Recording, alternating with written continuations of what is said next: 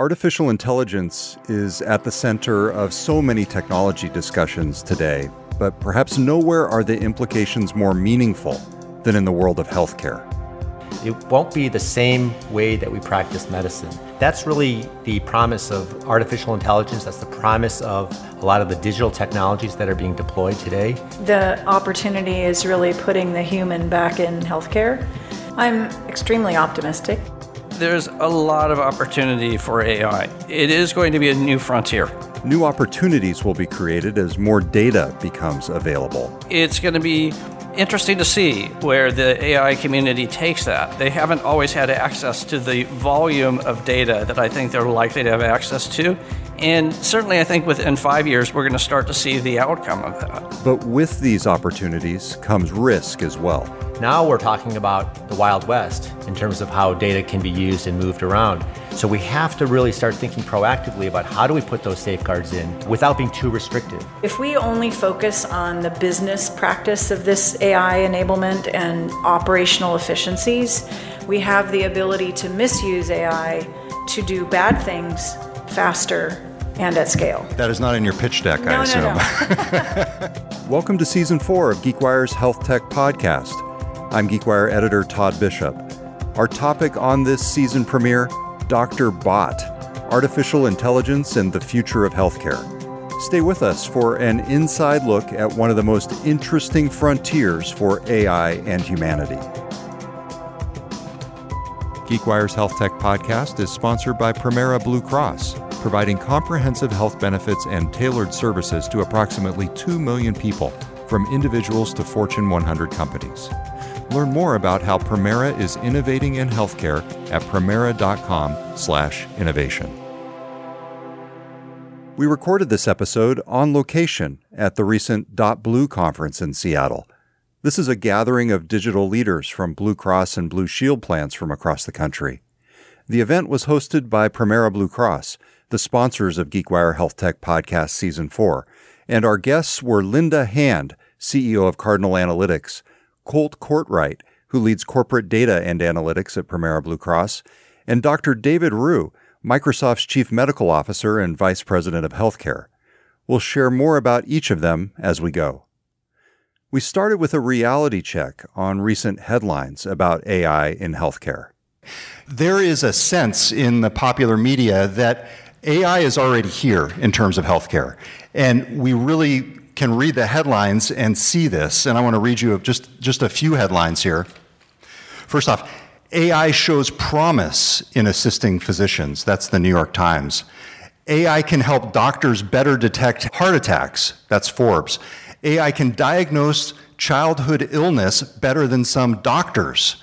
That's the New Scientist. And Amazon warehouses stocked with 20,000 doctors in preparation for healthcare launch. That's the onion. but in all seriousness, if you read the popular press, you get the sense that AI is already here impacting healthcare. And yet, when I came here tonight, my Maps app could not tell me which Hyatt I was going to. So it, it, it feels like some of this is overly optimistic. But is it really? First to answer that question is Linda Hand, the CEO of Cardinal Analytx a venture backed company that uses predictive technology to identify people at high risk of declining health and match them with interventions with the goal of better health outcomes and lower overall healthcare costs. Linda, what is the reality right now? How is AI impacting healthcare today? When I look at AI in healthcare, I see most examples in either the science of healthcare or in the practice of healthcare. I, I feel like it's an emerging business for us to expand that to the insurer side of the house. Um, I think that where we are in terms of hands down understanding that there are cases there's there's technologies that do better than humans. Like we've done head to heads for Cardinal Analytx. We've done you know head to head in terms of total risk scoring. Machine learning can find patterns that a human cannot right? It's not prescribed in terms of what the outcome is that you're looking for. And so that's a very powerful thing. And that's where, in cases, it can be better than a doctor. Um, we are innovating in terms of how you think about, you know, not just the rising risk, how much and when, but also why. And as we've done that innovation inside, we've also had to validate that it is better than a clinician. And you can prove that, right? I think the application of it still has a long way to go. You know, the idea that in by 2021 we're at 6.6 billion in AI and healthcare market opportunity, we're, we're far from that. And rolling out those applications, getting broad use of them, having trust, I think has a long way to go. So it sounds like a lot of it is still in the lab versus in the clinic or in the hospital. I think they're at varying stages depending on whether you're talking science, practice, and business. Next is Colt Courtright, who leads corporate data and analytics at Premera Blue Cross.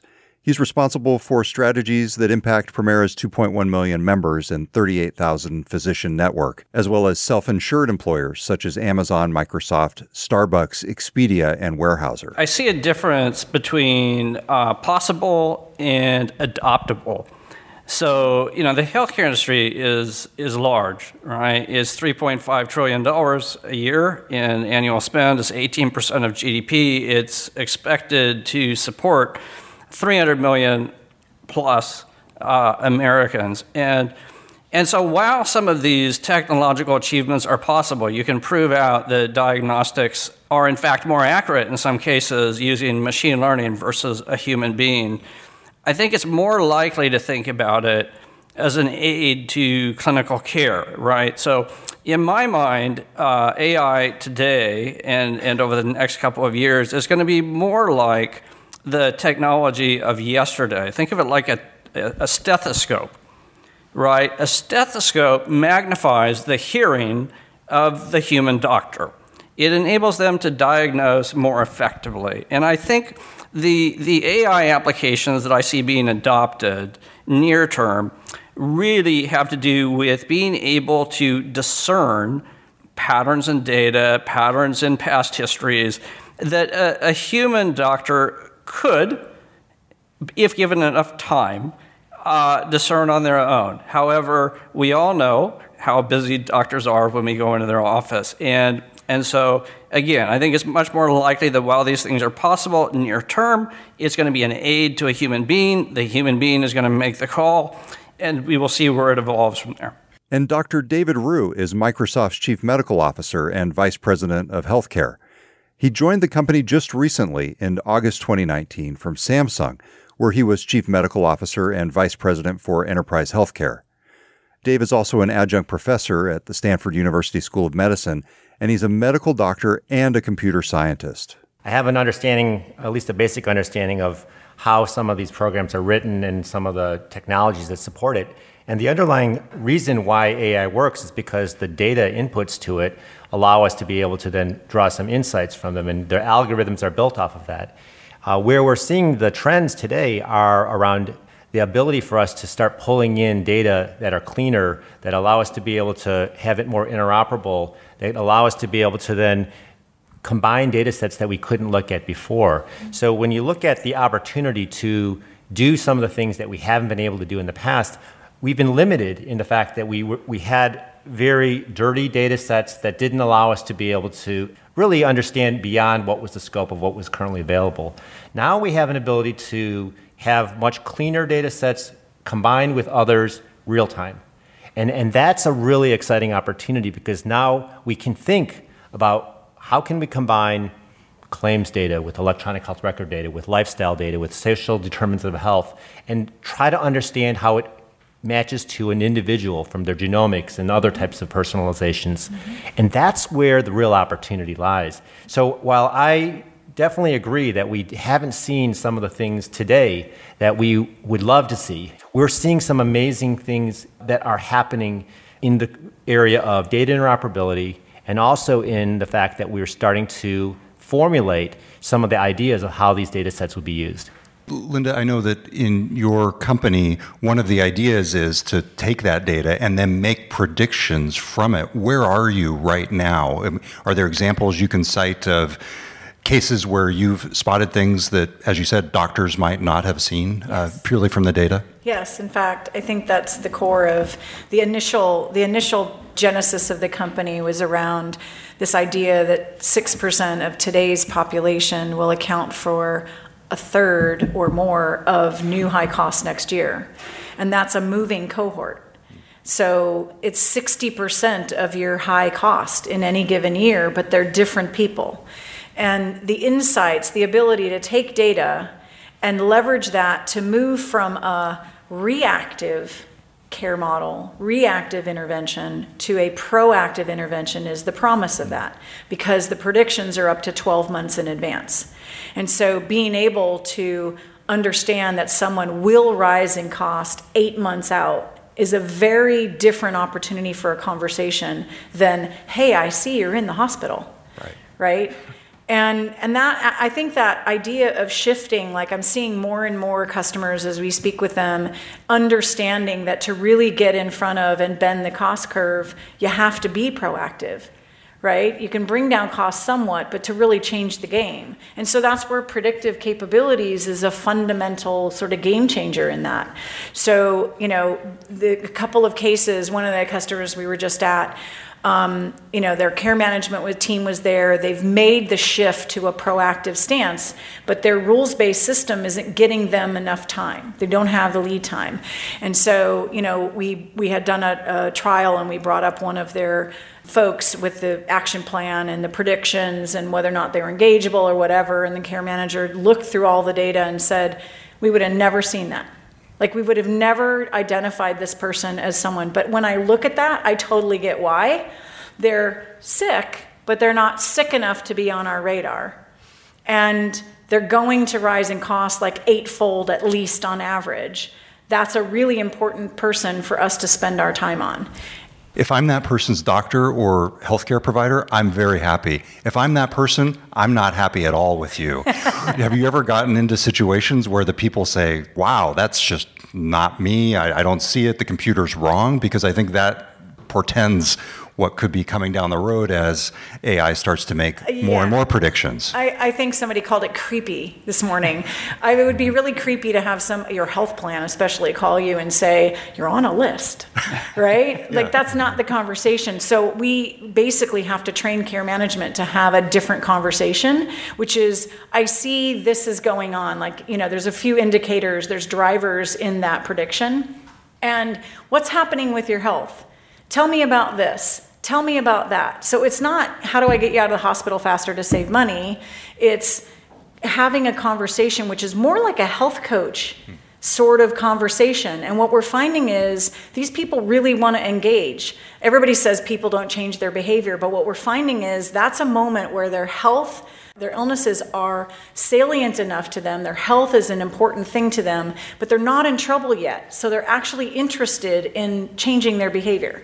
We've had you know, smoking cessation, change their pain, pain management, you know, just a lot of behavioral changes that have happened through those conversations with care management. Sometimes what happens when technology moves so fast that we sometimes forget that the people that it's impacting, the consumers, the patients, need to understand uh, a bit about how it's being done and how it's being used. And that level of transparency is very important because it gives people confidence that the purposes of doing all this, of capturing it, is to benefit your health and to really allow you to be able to make the decisions.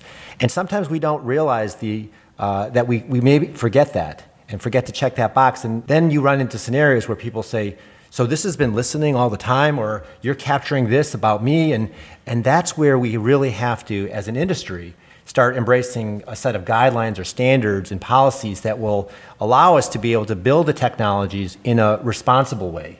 And, and those are the types of things that Microsoft that I've, I've really been impressed with because uh, there's a position around uh, a, a, status of corporate responsibility that we need to take uh, and we are taking, and others are as well around the fact that we're building new things that will be used by end users, and they have to understand the purpose of this is to benefit their health. Now, Colt, we should say that you're on Linda's advisory board, at Cardinal Analytx, and Premera is literally invested in this concept. It's one of the the investors in Cardinal Analytx. it, it is. I mean, it's it's a it's a profoundly transformational concept to think about how you can align incentives between our members, the patient, and those holding financial risk. Human beings obviously don't want uh, manifestation of disease, and, and that has financial implications. So we're all aligned in trying to find new ways to avoid medical events that are unnecessary and hopefully preventable.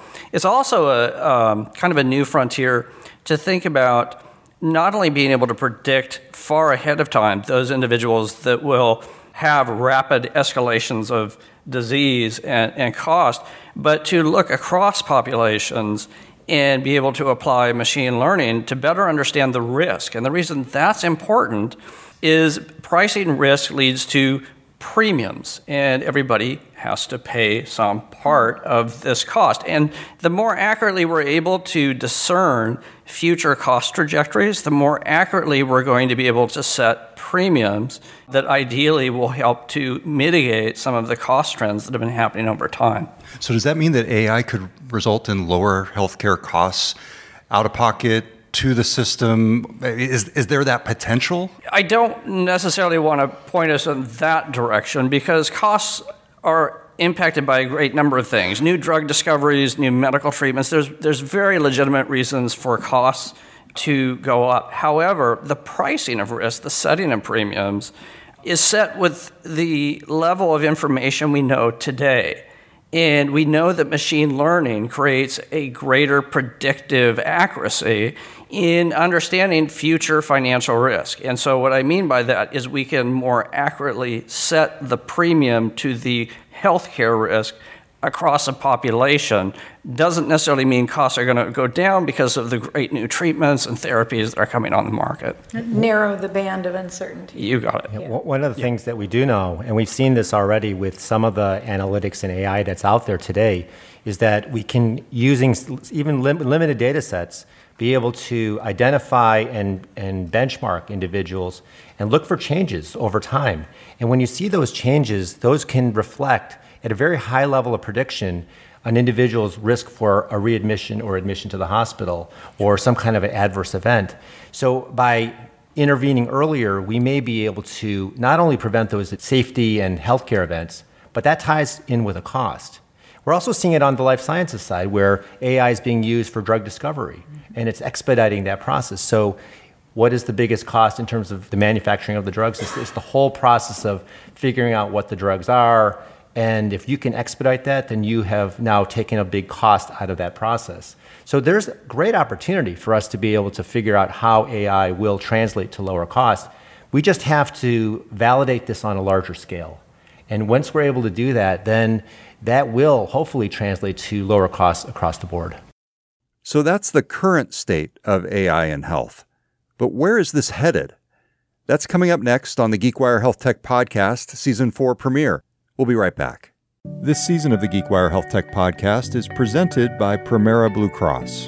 At Premera, we talk about what we do all day. We offer access to healthcare. The card in the pocket allows people to go get access to healthcare. Dr. John Espinola is Executive Vice President of Healthcare Services for Premera Blue Cross. The challenge we have is that we know that the healthcare that they get access to doesn't work as well as it could. So we have a duty at Premera to make healthcare work better. That's our job. We give people access to healthcare, yet we give them access to something that's subpar. We have a moral and fiduciary obligation to do better. We're going to do it in partnership with those who may touch the moment of care providers, innovators, entrepreneurs, all of these are going to help us move in the direction we need to to make healthcare work better. We're bold enough to take the risk to try to do something that'll make a difference and learn from it and be better along the way. To find out more, visit premera.com/innovation. We are on location at the Dot Blue conference in Seattle. Our hosts here are Premera Blue Cross, sponsors of season four of the GeekWire Health Tech podcast. Our guests are Linda Hand, CEO of Cardinal Analytx, Colt Courtright of Premera Blue Cross, and Dr. David Rhew of Microsoft. So we've gotten a good sense for where we are Where is this headed? I'm not only interested, though, in the technology, but in the patient experience, because I've had family members recently spend some time in the hospital, and one of the most reassuring things to me was when there was a, an RN who was assigned to that room who was able to come in and put our mind at ease. And that is possibly one of the greatest things that can happen when you have a loved one in the hospital. Can robots come in and do that? Is that what we're talking about? I realize that's a bit of a caricature of a question, but I want to get a sense for how far this could go. Where do you see AI automation headed in the next three to five years? Colt?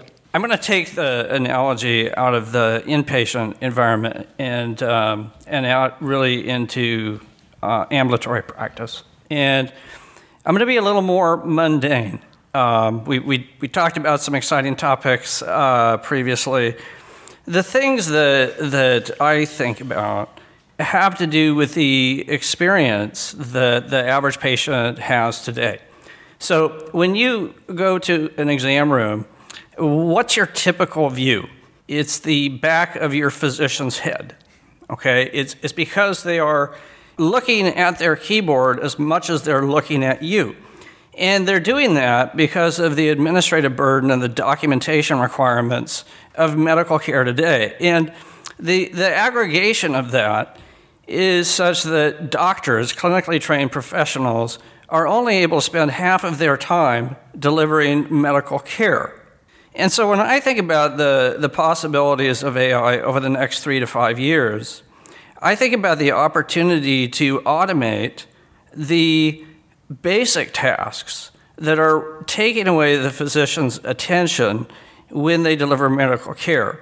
Over a slightly longer period, I think of it as being important for something that we don't yet see today. We're expecting a shortage of 100,000 physicians within 10 years. And that's going to happen at the same time the baby boomers are retiring and the demands increase. So when we start talking about you know, the cost of healthcare, we all know what happens when supply and demand is imbalanced. Uh, we are going to have more demand than supply. The obvious focal point is how do we expand the capacity of our healthcare delivery system to lift what is today uh, a, a 50% constraint on a physician or nurse's time? And, and can we change that to be 60, 70, 80%? And what kind of profound implications will that have, not only in the macro sense, but the experience each of us have when we go to the doctor? So things like conversational UI, ambient monitoring, so the use of video that obscures the human body that can track the activity in the exam room and automatically record it.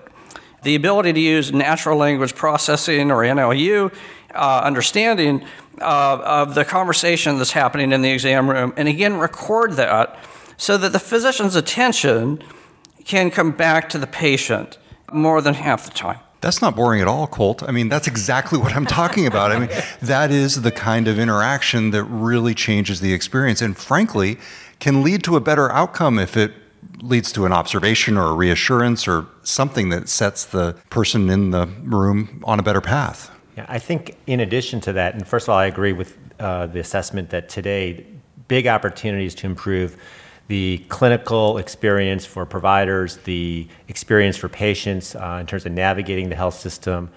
And, and we have a lot of tools that we have today, you know, virtual assistants, bots that can be used. This is just the starting point, you know, being able to capture that information and, and transcribe it and put into an electronic health record mm-hmm. in a mm-hmm. format. Once you have that, then you have an ability to start thinking about how you can embed clinical decision support and other types of tools that can really provide a, a difference so, one of the challenges that clinicians have is that there's just so much information out there. And even though you may know from a particular visit an idea of what this individual is going through and you prescribe a certain treatment, you may not have thought of maybe a certain key question to ask because you didn't realize that they had recently gone on travel, or perhaps you didn't understand that they had a family history of something that this could actually be a manifestation of. And the medical record has a lot of that already there if you had an ability then to have something oversee and look into this and provide a, a, recommendation, whether it's through the electronic health record, whether it's through one of these virtual assistants. Now you've actually added value on top of making things more efficient. And I think that that is a really exciting roadmap for us to think about because now we can not only make care more efficient, but we can make it better. Yeah, I think I think the opportunity is really putting the human back in healthcare. And they've the two gentlemen here have made a strong case for that, providing insights that one can't see even if they had enough time, putting it in front of them so that they can be very efficient in that interchange with a patient, with a member, you know, wherever that engagement is, I think is a huge opportunity. I think also what I'm seeing from uh, one of our founders runs the Clinical Excellence Research Center at Stanford and a lot of the AI that they've been doing is around clinical practice. And so, safety and quality and compliance, there's a lot of opportunities there, which, you know, just have they washed their hands before they went in the room, which, you know, increases quality and is a great reminder. And AI can help you with that with sensors and whatnot. Have has the nurse come in and rolled the person in the bed? Have they gotten up and walked? Like whatever the care program is, relieving people so that there's alerts and it's not really about you going in and checking it. Um, I do. Um, uh, I joined the Alliance of CEOs, and there's a CEO of a company that does robotics. So when you talk about robotics, and one of his sort of target customer segments is hospitals because there's a huge financial win for having this robot deliver medicine to the room safely, securely, right? So you can lock it in and tell it how to go, and waiting for elevators and all of that saves an enormous amount of time and a burden from somebody having to leave the floor, not dealing with patients because they're trying to go down to the pharmacy, get the drug, and get it to somebody. So it's things like that that just relieving all of this extraneous stuff so that you can focus on humans in healthcare. I think one other thing to keep in mind is we're talking a lot about what happens in a hospital and in a clinic, but much of healthcare is actually moving outside. It's moving to the home, it's moving yeah. to retail clinics. And so the user experience will be very different in those scenarios. In many cases, they will not have a doctor, a nurse, a clinical person to be able to help oversee the care, which means that the technology, the AI, is going to be even more important because it's going to allow individuals to feel confident that they can actually manage their care outside of the care of what we traditionally view as um, a hospital or clinic.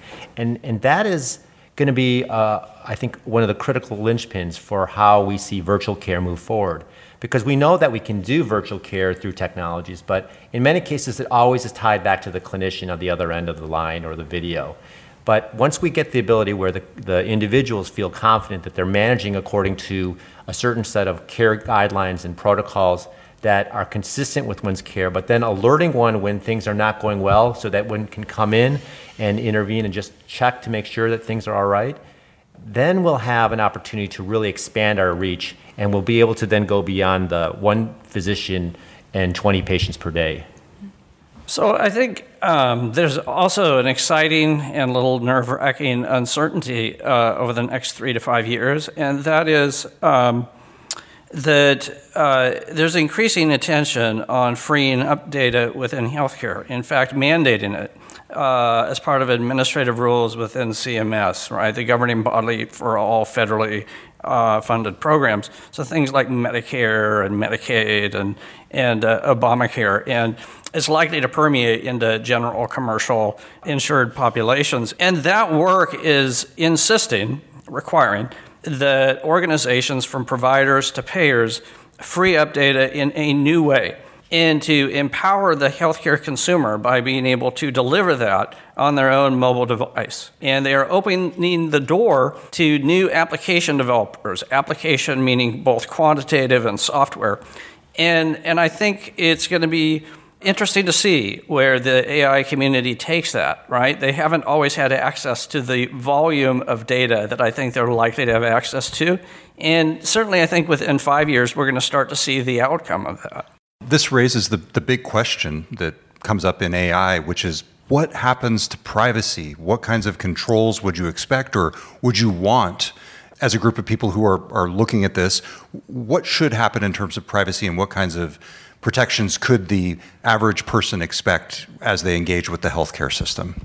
This is why it's very important to be proactive on this because what happens uh, once the information moves outside of the medical record into the uh, individual's phone, it's no longer under the context or umbrella of HIPAA. It's, they can do what they want with that. So now we're talking about the Wild West in terms of how data can be used and moved around. So we have to really start thinking proactively about how do we put those safeguards in uh, without being too restrictive at the same point.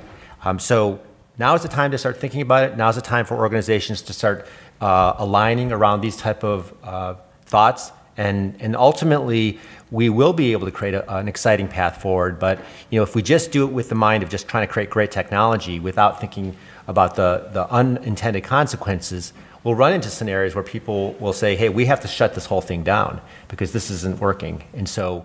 We don't want that to happen because we know there's great promise and great opportunity, uh, but we just need to be responsible. I, I think we have a really inconvenient relationship with privacy. Um, everybody wants to keep their stuff private, but everybody wants the benefit of having the insights from using everybody else's data. And there's just a huge disconnect there. So, even I, I think it's a very interesting disconnect because being proactive, there's still that problem to overcome, you know, individually. So I think we are in a, an inflection point where we are being forced to grapple with these kinds of considerations. And the, the privacy, access, security standards that have governed uh, what I would call the traditional actors in healthcare, the health plans and the providers, will remain the same. The shift is really to say the member owns their medical record. And the member uh, should be able to control that and, and use it, place it where they would like it. It does have this effect that David was describing of bypassing HIPAA, the standards that we all adhere to. And so the stewardship model is, is going to change. I mean, by all apparently visible uh, actions at the moment, and is going to place greater power in the hands of the patient member. But it does come with that cost. Does the, does the member understand? Uh, when they ask to have their own data downloaded and made accessible to applications and application developers that it may not be handled in the same way. And so there is an educational, uh, a stewardship component that a number of us are grappling with. I know health plans across the country have similar concerns. You heard David describe it. It is going to be a new frontier. Big picture, as you think about AI and healthcare, are you more optimistic or concerned? Optimistic about the potential benefits, concerned about the potential pitfalls as this kind of technology rolls out in the years ahead? Well, I'm definitely optimistic. I, you know, I've seen technology being rolled out, and I know that the opportunity to transform the experience, and we're just talking about just general consumer technologies, internet, phone, you know, the ability for us to be able to better communicate. And, and, and, clearly, there have been some bumps along the road, but all in all, it's made our lives better and easier. And that's really the promise of uh, artificial intelligence. That's the promise of a lot of the digital technologies that are being deployed today. What will happen is uh, we will see changes in the way that people use these tools. It won't be the same way that we practice medicine. There'll probably be new specialties focused just on digital tools with AI, individuals focusing more on populations rather than just on individuals themselves or patients themselves. So we will see changes, and it may require that some individuals have to maybe sort of rethink what they used to do. But that comes along with the great benefits to the patients and the populations, the reduced cost and the improved quality. I'm extremely optimistic. That's why I took this job. Um, but I will say that if we only focus on the business practice of this AI enablement and operational efficiencies, we have the ability to misuse AI to do bad things faster and at scale. AI can be used to counter that, and so I hope we're smart enough to do that. But there is a danger of that, of only focusing on one. And so I'd like to see us in the industry balance the science and the practice and the business operations to make sure that we're looking at the right incentives across that continuum. Yeah, bad things at scale. At scale. Faster. Yeah, right. That is not in your pitch deck, no, I assume. No, no. That's the bad side. exactly. But but overall, it sounds like obviously totally you would not be leading a company that's doing predictive analytics in healthcare if you weren't optimistic no, about the future. And my entire team is like, let's make sure that we're constantly focusing on this being used for the good, right? If you can price better, you can see what somebody's going to cost you, that could be used against them. Divert the ambulance to a competitor's hospital. You know, um, no code left behind. I mean, there's a lot of ways in which we could be dangerously close to that. And I think we have to really uh, be good governors of our uses of AI and our practice of, of medicine in there. I'm definitely an optimist, both from the perspective of the patient, the physician, and the holders of financial risk. I, I think there's a, a, tremendous amount of opportunity in AI for those three actors, which are the dominant actors in, in our healthcare system. This is a target rich environment. However, you examine healthcare performance today, whether it's uh, preventive care, a third of it's not provided, it's recommended chronic care, a third of it's not provided, whether it's medical errors and uh, where that ranks in preventable deaths in the, in the United States, and the cost. There's a lot of opportunity for AI. If I have uh, one reservation, there is something that we are seeing already with monitoring and uh, I would say informing tools, the way we're talking about using AI as an aid. Um, and that is something called alert fatigue, right? Yep. It's, it's a situation where we have live monitoring systems while care is being delivered.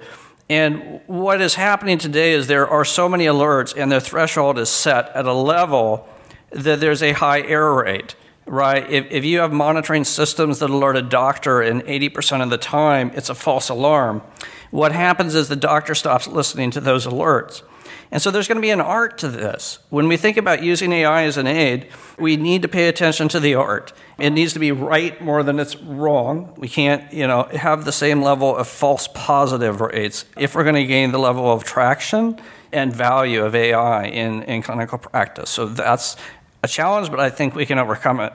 That is Colt Courtright, who leads corporate data and analytics at Premera Blue Cross. We were also joined today on the GeekWire Health Tech podcast by Dr. David Rhew, who is Microsoft's Chief Medical Officer and Vice President of Healthcare, and Linda Hand, CEO of Cardinal Analytx. Thanks to each of you for being here. Thank you. Thank you.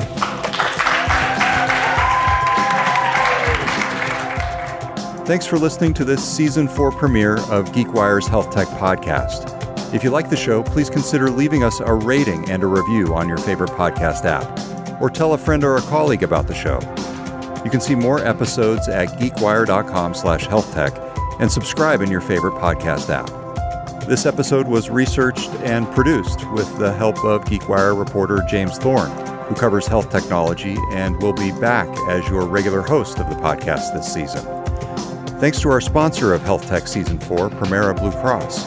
You can find out more about their work at premera.com/innovation.